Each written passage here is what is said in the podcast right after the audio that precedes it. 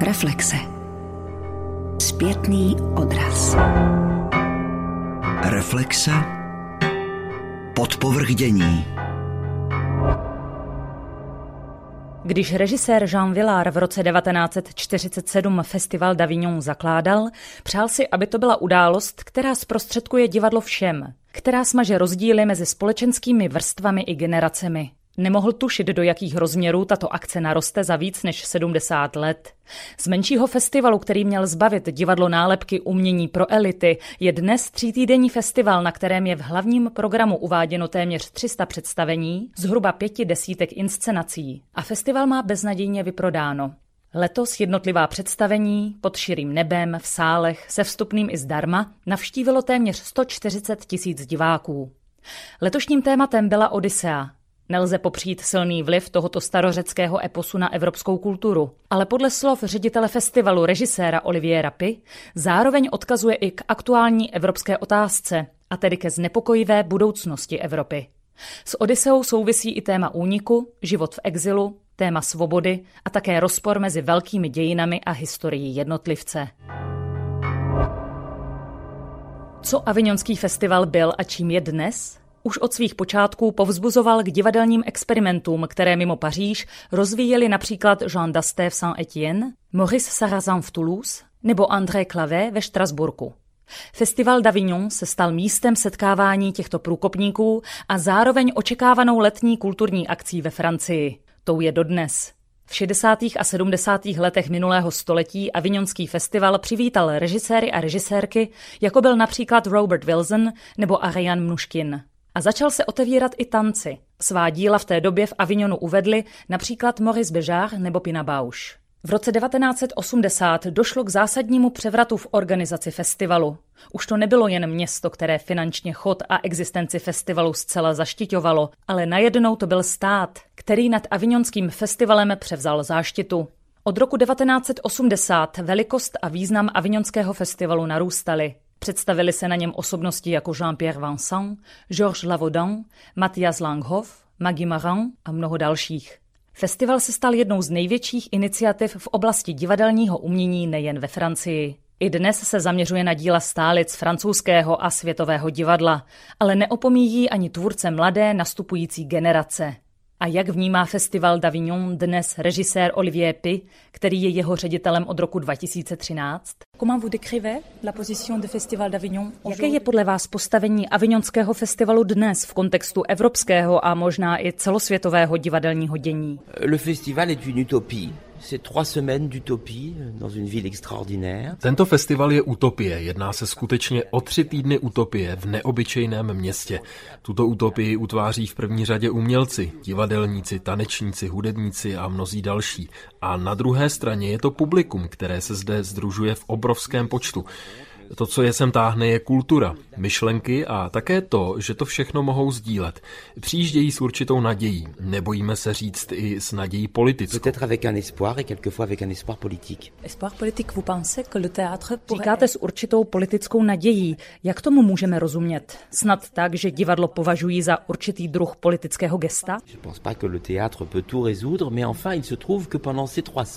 Přirozeně, že divadlo nemůže vyřešit všechno, ale tyto tři festivalové týdny ukazují, že divadlo je reflexí světa, která nás provokuje k uvědomění. Letos nás zde divadlo nutí konfrontovat se se současnou evropskou situací, tváří v tvář sílícímu nacionalismu, xenofobii, uprchlické krizi a dalším problémům. V loni jsme se zase výrazně věnovali postavení žen v různých kulturách a společenstvích.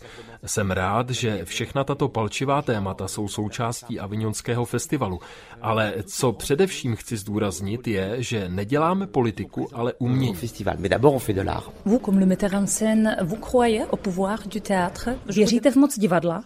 Myslíte si, že má sílu ovlivňovat myšlení lidí natolik, že by se ho někteří politici mohli začít obávat s ohledem na to, jak kritické může divadlo být? Je ne sais pas si le théâtre a tant de pouvoir que ça, mais en tout cas je sais que dans les dictatures c'est la première chose qu'on élimine. Nejsem si jistý, zda má divadlo až takovou sílu, ale také je pravdou, že jakákoliv diktatura se vždy snažila divadlo eliminovat, tudíž určitá moc a síla divadla je nepopiratelná. Já divadlo vnímám jako umění inteligentní a jako umění ducha. V tom podle mě spočívá jeho síla. A to děsí ty, kteří chtějí manipulovat masy. Ça fait peur à ceux qui veulent manipuler les masses. Quels sont les principes. Jakými prioritami se řídíte při přípravě každého dalšího ročníku festivalu? Mám dvě hlavní priority, kterými se řídím. Tou první je touha uvádět krásná představení, která budou mít u diváků úspěch.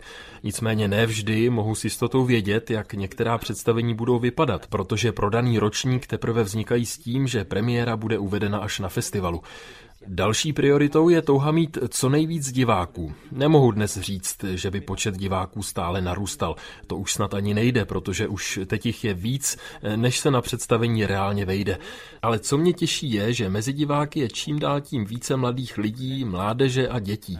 A to je jeden z našich cílů. Otevřít se více mladému publiku, získat si jeho pozornost.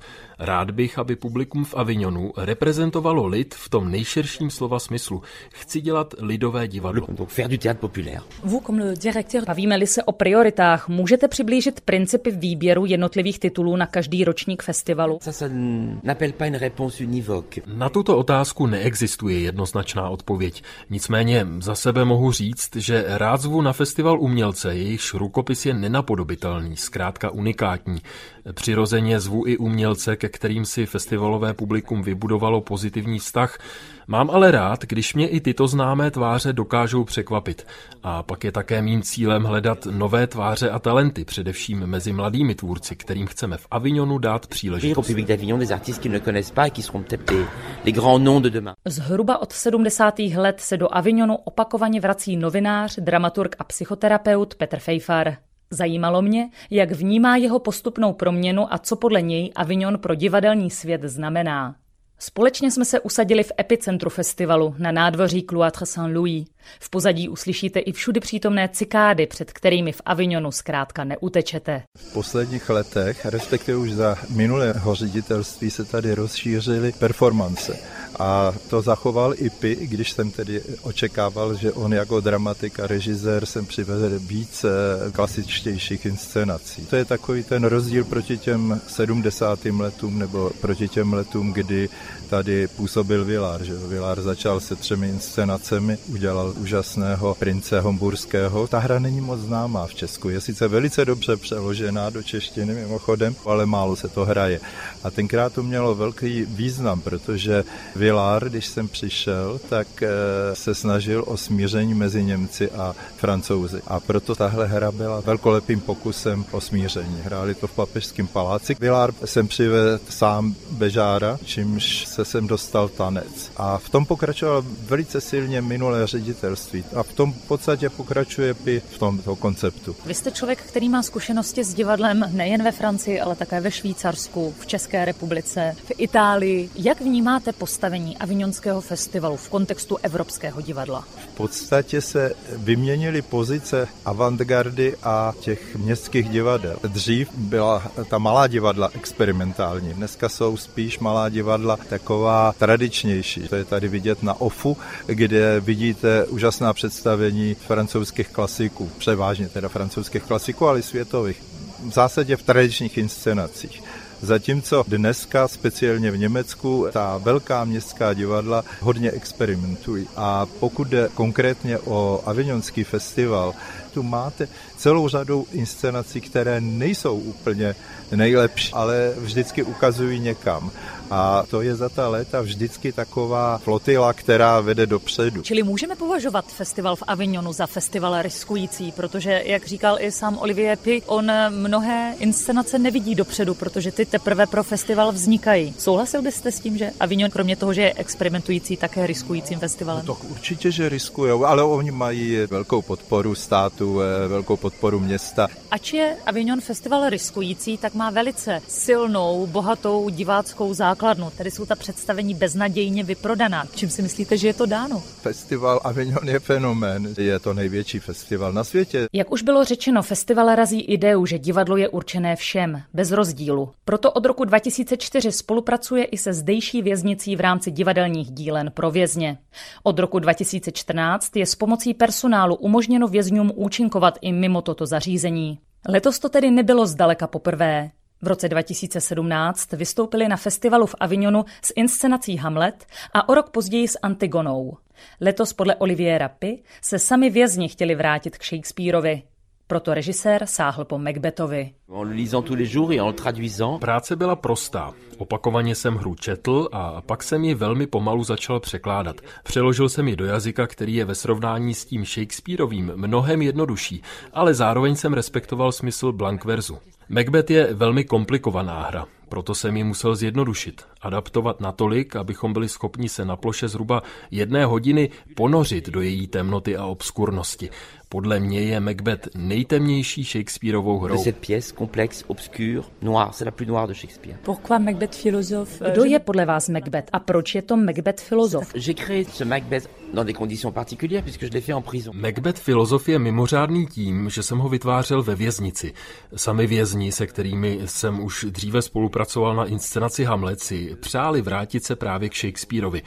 Zjistil jsem, že oni hru Macbeth chápou lépe než já, protože jejich minulost je tragičtější než ta moje a že se už v životě setkali s něčím, jako je vražda nebo cílené projevy agrese. Macbeth je často prezentován jako půdy řízený krvelačný tyran. Nikdo v něm nevidí přemýšlivého stratéga, inteligentní bytost. Podle mě je Macbeth stejný filozof jako Hamlet. Myslím, že Macbeth moc dobře chápal, co dělá a proč to dělá. Pochopil svou vlastní katastrofu, do které se řídí a kterou si způsobil sám. Na tuto myšlenku mě přivedli právě sami vězni, kteří jsou k Macbethovi velmi empatičtí, což jsem v takové intenzitě v divadle nikdy nezažil. Ils ont eu une empathie avec Macbeth que je n'ai jamais vu par ailleurs au théâtre. Ce qui attirait mon attention, c'était la scénographie et les images de l'architecture. Pro inscenaci jste zvolil velmi střídmou scénografii. Jedná se o několik bílých podstavců a dvě obrovské fotografie, v podstatě plátna, na kterých jsou zobrazeny architektonické modely nacistické architektury Alberta Špéra. Jasně se tedy nabízí pojítko Macbeta, tyrana a nacistické minulosti Evropy. Ano, chtěl jsem skrze srozumitelné znaky odkázat k diktatuře, přímo tedy k diktatuře nacistické. Ale nechtěl jsem to dělat prvoplánově a proto jsem se k této době odkázal skrze umění. To znamená, že i diktatura, jako byl nacismus, měla své umělecké projevy, do kterých si své představy projektovala. Proto jsem zvolil jako referenci obraz Germánie, tedy města Berlína, jak si ho představovali nacisté. Její inscenace jsem zasadil na pomyslnou ulici, jejíž konce rámují právě tyto fotografie. Do tohoto prostředí vtahuje diváky svou promluvou Macbeth. Díky takovému prostorovému uspořádání jsou od sebe jednotlivé postavy hodně vzdálené, což umožňuje jiný druh hraní, jiný druh komunikace. et ça ça crée aussi un jeu particulier. Comment ça se passe le travail avec les détenus? Jak vypadá vaše spolupráce s vězni věznice Avignon Le Ponte? Deux fois par semaine, euh, Setkáváme se dvakrát týdně v takové nepříliš útulné tělocvičně. U toho mi asistuje Enzo Verde, člověk bez nějž by tato inscenace jistě nevznikla. Práce je zdlouhavá a pomalá, vyžaduje hodně trpělivosti, protože proto, aby člověk mohl tvořit ve věznici, musí přesvědčit hodně lidí, hodně úředníků a musí se tomu provoz takového zařízení přizpůsobit.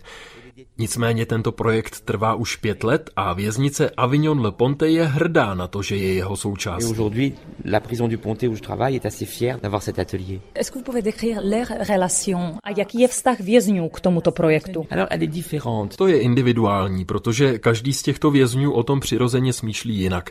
Některým tento projekt objevil divadlo a některým Shakespearea, kterého dříve neznali. Jsou z toho nadšení a to i přesto, že pobyt ve věznici není ničím příjemným. Rád bych dodal, že nedělám sociální projekt, já dělám umění. Zajímá mě umělecký výzkum, nikoli sociální. Na druhou stranu je ale potřeba přiznat, že to, že jsou tito muži ve vězení, přirozeně silně ovlivňuje jejich psychiku a jejich vnímání věcí. Tudíž to přirozeně ovlivňuje i jejich vklad do inscenace. Investi émotivement. Ma volonté à moi ne connaît pas d'obstacle. Je n'ai pas la parole. Vous avez découvert quelque chose de nouveau pour vous? Co tento projekt přinesl vám? Objevil jste pro sebe a svou uměleckou práci něco nového, zásadního? Euh, Co se týče vězňů samotných, uvědomil jsem si, že do této situace se často dostávají ze zoufalství. Samozřejmě, že mnozí z nich provedli strašné věci a určitě je tady nechci omlouvat, ale mnohdy je společnost a systém, jaký je ve společnosti nastavený, k těmto strašným činům přivede. Z uměleckého hlediska jsem se začal zamýšlet nad estetikou hry. Vězni jako herci do inscenace přináší obrovskou sílu a výkon. Někdy máte pocit, že nehrají divadlo, ale boxují nebo zápasí, což je vše obsaženo v jejich prožitku. Rozhodně to není buržoázní divadlo. I přesto, že v inscenaci Macbeth Filozof nevystupují profesionální herci, samotné provedení bylo strhující především nasazením a odevzdáním, s jakým vězni k dílu přistoupili. Jejich herectví bylo dravé, ale koncentrované. Hlavní postava Macbeth byl podán skutečně jako filozof, na jednu stranu přemýšlivý i pochybující, na stranu druhou jako tyran odhodlaný k těm nejhorším zločinům. O názor na inscenaci Macbeth filozof jsem požádala i Petra Fejfara. Pokud on pracuje s těmi vězni, no, kde je mimořádně jako zajímavý sociální projekt, protože oni byli vynikající. To je u něj celá řada momentů, které člověk může sledovat. Jeho důležitým tématem je moc a jednotlivec. Jakým způsobem on tu moc vnímá. On je to trošku anarchistický projekt. On sice se pokládá za komunistu, ale je to spíš anarchismus. On eh, nesnáší, i když je integrován zase tím festivalem v těch eh, společenských strukturách, ale zdá se mi, že jako ty společenské struktury chce nějakým způsobem odbourávat nebo destruovat. Já bych řekl, že on je takový pozdní 68. To znamená ten dlouhý pochod institucemi, kdy jako jde o to, jak se dostat do čela té instituce a tu instituci se pokusit nějakým způsobem přetvořit, zličtit. A to je velice silný u něj. Kdybychom se na to podívali pouze z toho estetického hlediska, mě samotnou to představení strhlo. Byla jsem nadšená hereckými výkony, velmi dravými, ale zároveň koncentrovanými. Jak na vás působila ta inscenace? To je velice dobrá inscenace. Žasnu, že to tedy jako mohli zahrát eh, vězni a já myslím, že nějakým způsobem, eh, když mluvíme o Olivieru Pi, takže to je takový úspěšný projekt, který potvrzuje takovou tu jeho utopickou představu o tom, že jednáli se s lidmi slušně nebo dáli se lidem nějaká jiná možnost působení, takže mohou dosáhnout zcela jiných eh, výsledků, nežli těch, které dosahovali, pokud pracovali pouze jako zločinci. Je to dost neuvěřitelné. Myslím, že to pro něj musí být taky ohromná satisfakce. On má teda takový silný humanistický etos v tom eh, letošním programu. Píše, že ptali by se mě někdo na to, co je divadlo, řekl bych, že je to nejrychlejší cesta od estetiky k etice. 和其他那些男人是不同的，和那些英国人。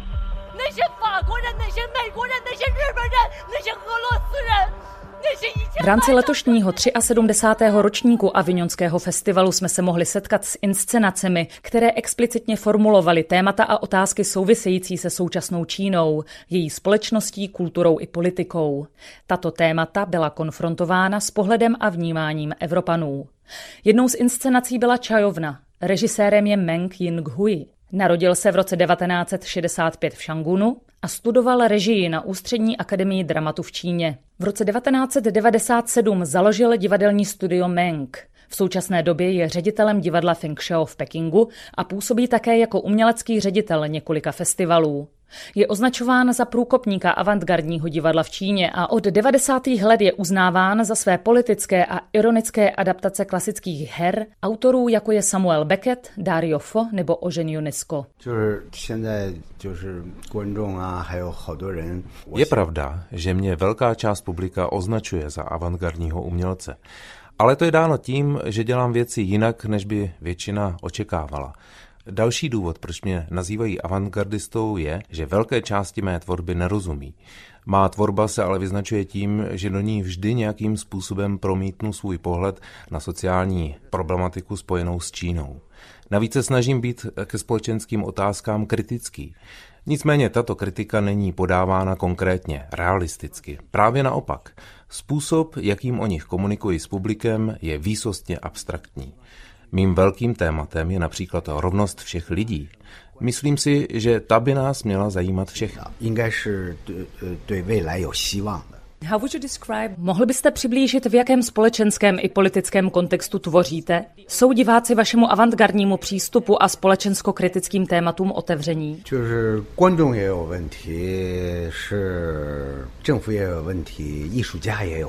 Když se na to podívám z perspektivy umělců, tak bych rád, aby je naše společnost trochu rozmazlovala, tedy aby jim dala prostor objevovat prostředí, ve kterém společně žijeme.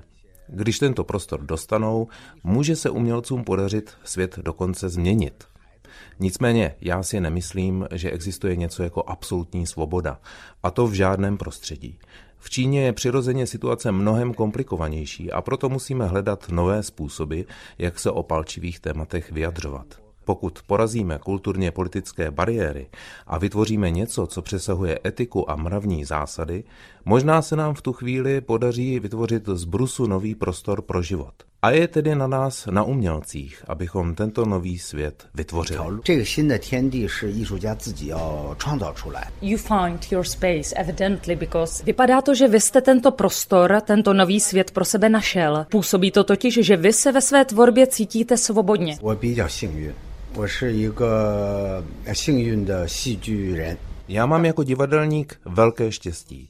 V době, kdy jsem začal dělat divadlo, diváci netušili, co je avantgardní umění. A proto jsem musel své publikum najít. Ve chvíli, kdy jsem své publikum našel, začal jsem k ním postupně promlouvat o tématech spojených se sociálními problémy skrze abstraktní obrazy, experimentální formy a postupně jsem přidával nové a nové výrazové prostředky.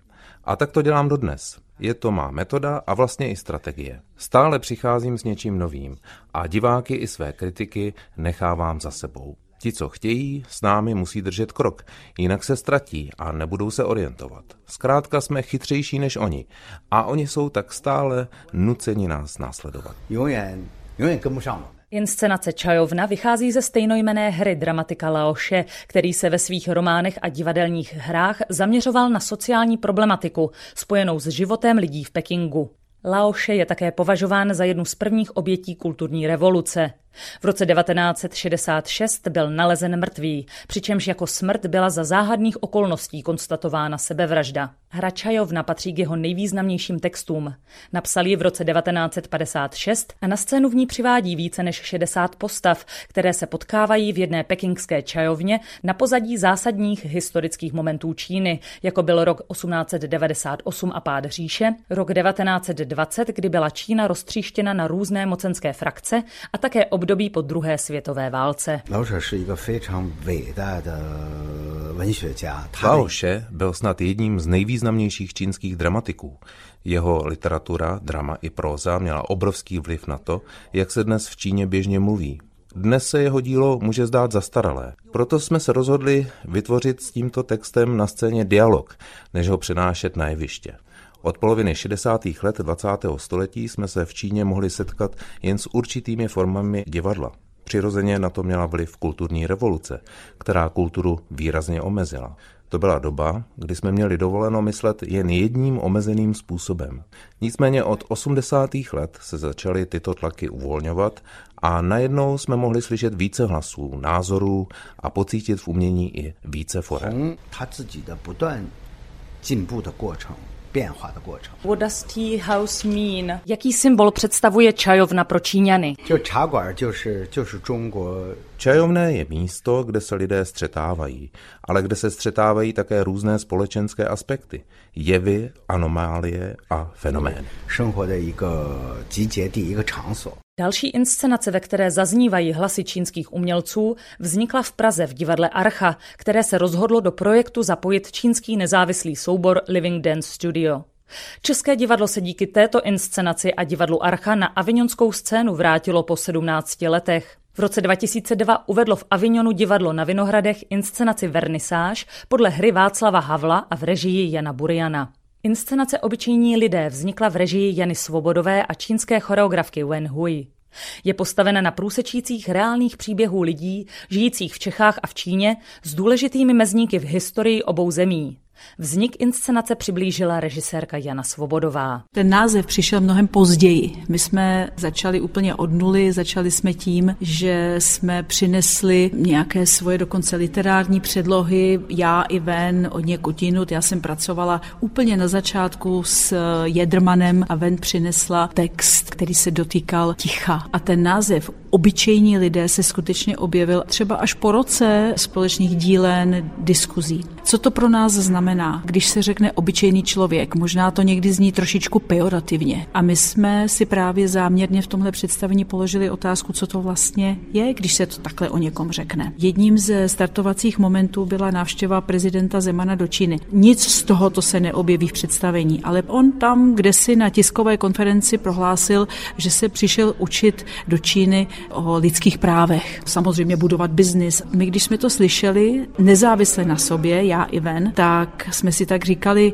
za koho vlastně ty politici mluví, kdo jsou pro ně ty obyčejní lidé. To představení odpovědí. My se ptáme v každé scéně, kdo to je ten obyčejný člověk, když se dostane do určité specifické situace, kde čelí životně důležitým momentům, jako je třeba moment, že nemůže všecko říct, co by chtěl, nebo nemůže odejít, když by chtěl, nebo nemůže tančit, když by zrovna chtěl ten obyčejný člověk. Takže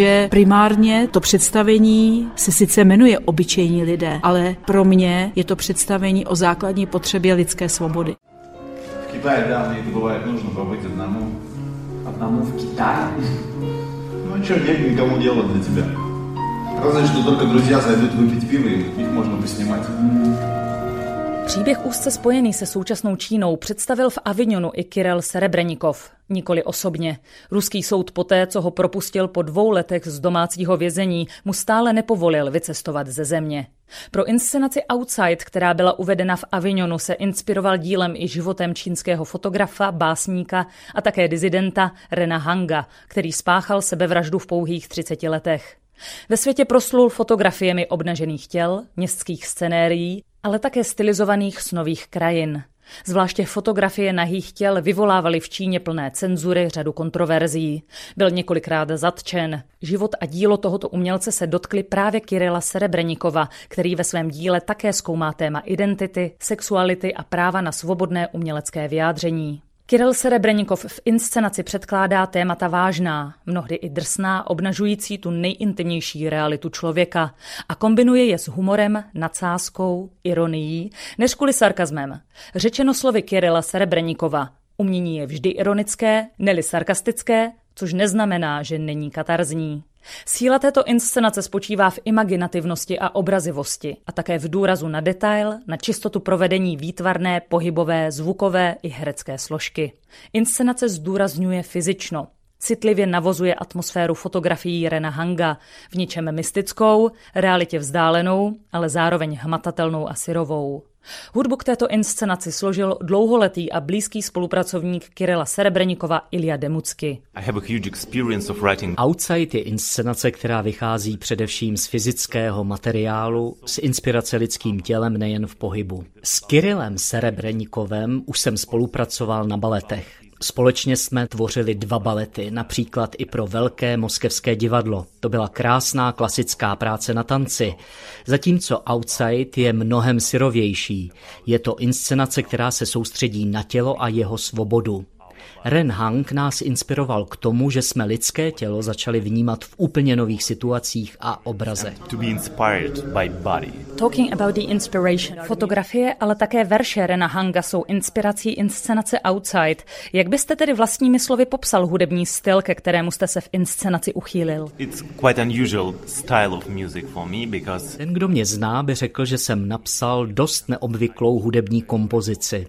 Je to proto, že v inscenaci účinkují pouze tři hudebníci, kteří hrají na akustické i elektronické nástroje, tudíž se musel vycházet z tohoto materiálu. Obvykle píšu hudbu pro velké orchestry, ale tentokrát to bylo komorní trio a taková je tedy ve výsledku i má hudba, komorní. Ale zároveň se nevyhýbám popu, protože se jedná převážně o zpívané skladby inspirované poezí Rena Hanga. Přirozeně, že i hudba prošla během zkoušení mnohými proměnami. Nicméně myslím, že jsme se s Kirilem Serebrenikovem dopracovali konsensu, který podle mě funguje.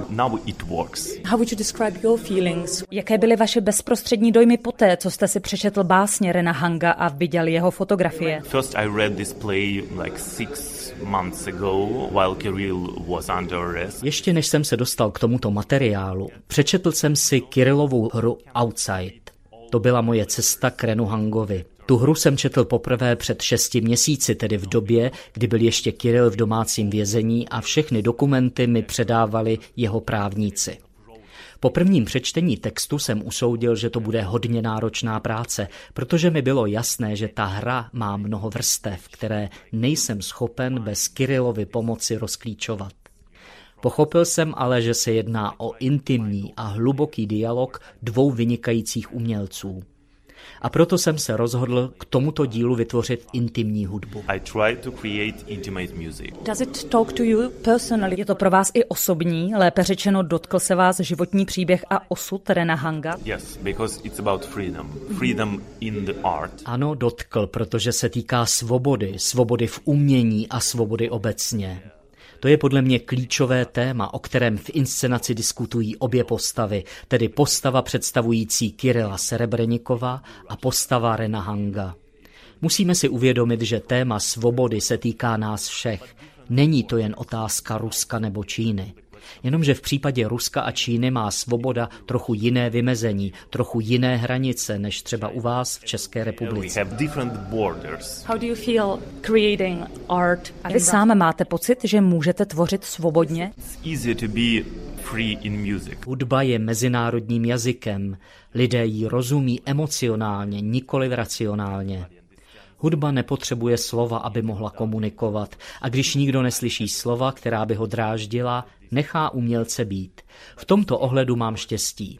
Rád bych, aby všichni umělci a umělkyně mohli tvořit svobodně, aby beze strachu mohli vyjádřit, co vyjádřit chtějí a vlastně i potřebují. Artists have this right to do what must do. How the process of creation went through. Můžete popsat, jak inscenace vznikala? Samotný proces zkoušení totiž začal ještě v době, kdy byl Kiril Serebrenikov v domácím vězení. He was under arrest when they sent me the play. Ano, začali jsme o tom přemýšlet a komunikovat nápady skrze dokumenty, které nám předávali jeho právníci. Nicméně bezprostředně po zahájení práce na inscenaci byl Kiril Serebrenikov z domácího vězení soudem po dvou letech propuštěn.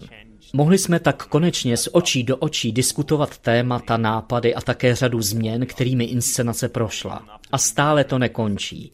Inscenace je organismus, který se pořád vyvíjí a my na ní nadále pracujeme. Organism. S blížícím se koncem festivalu jsme se v jedné z kaváren v centru festivalového dění na Place de Corsin setkali společně s divadelní kritičkou a teatroložkou Barborou Etlíkovou, která zažila Avignonský festival poprvé. Strávila na něm deset dní plných divadla. Společně jsme diskutovali o některých výrazných i problematických festivalových představeních. Do Avignonu jsem přijela, protože je to dostatečně důležitá událost na to, abych se trochu zastydila při každé konverzaci, při níž se mě někdo zeptá, jestli jsem už byla v Avignonu, nebo jestli vím, co se v Avignonu děje. Měla jsem pocit, že kdybych v životě do Avignonu nejela na festival, tak bych vlastně nebyla úplně profesionální divadelní kritička. Když jsi do Avignonu mířila, tušila si, co tě tady čeká, tak o Avignonu se ví, že je to festival s ohromně silnou atmosférou, že to město tři týdny žije divadlem eh, na stovkách míst, v ulicích, eh, v parcích, v zahradách. Když jsi sem přijela, jak to na tebe zapůsobilo? Já jsem o Avignonu měla dost podrobné informace, protože můj spolužák v doktorském studiu David Pizinger píše o Avignonském festivalu dizertační práci, takže jsem znala nějaké studie o proměně vnímání času během Avignonského festivalu, takže jsem vlastně očekávala imerzi, to se mi splnila. Řekla bych, že není žádná propast mezi tím, co se mi tady teďka děje a dost intenzivně a tím, co jsem si představovala. Já jsem šla proti proti svému obvyklému zvyku. Rozhodla jsem se, že když jsem přijela na festival z toho důvodu, že se jedná o prestižní událost, takže půjdu proti svým běžným vlastnostem a vyberu si prostě ty inscenace, které považuji za nejprestižnější. Pro mě je Avignon zajímavým setkáním právě s diváky, protože já jsem z českých festivalů většinou zvyklá na setkávání s odborníky, s umělci, kteří se mnou sedí v tom hledišti, zatímco tady v Avignonu to jsou tisíce diváků, kteří přijíždějí z celé Francie právě kvůli festivalu v Avignonu. Měla jsem takový krásný zážitek z představení na Courdonner Palais de Pape. Vedle mě seděla paní z Bordeaux, která měla nakoupené lístky na všechny představení. Bývalá učitelka, která přijela vysloveně kvůli festivalu a říkala, že jezdí na všechny významné francouzské festivaly.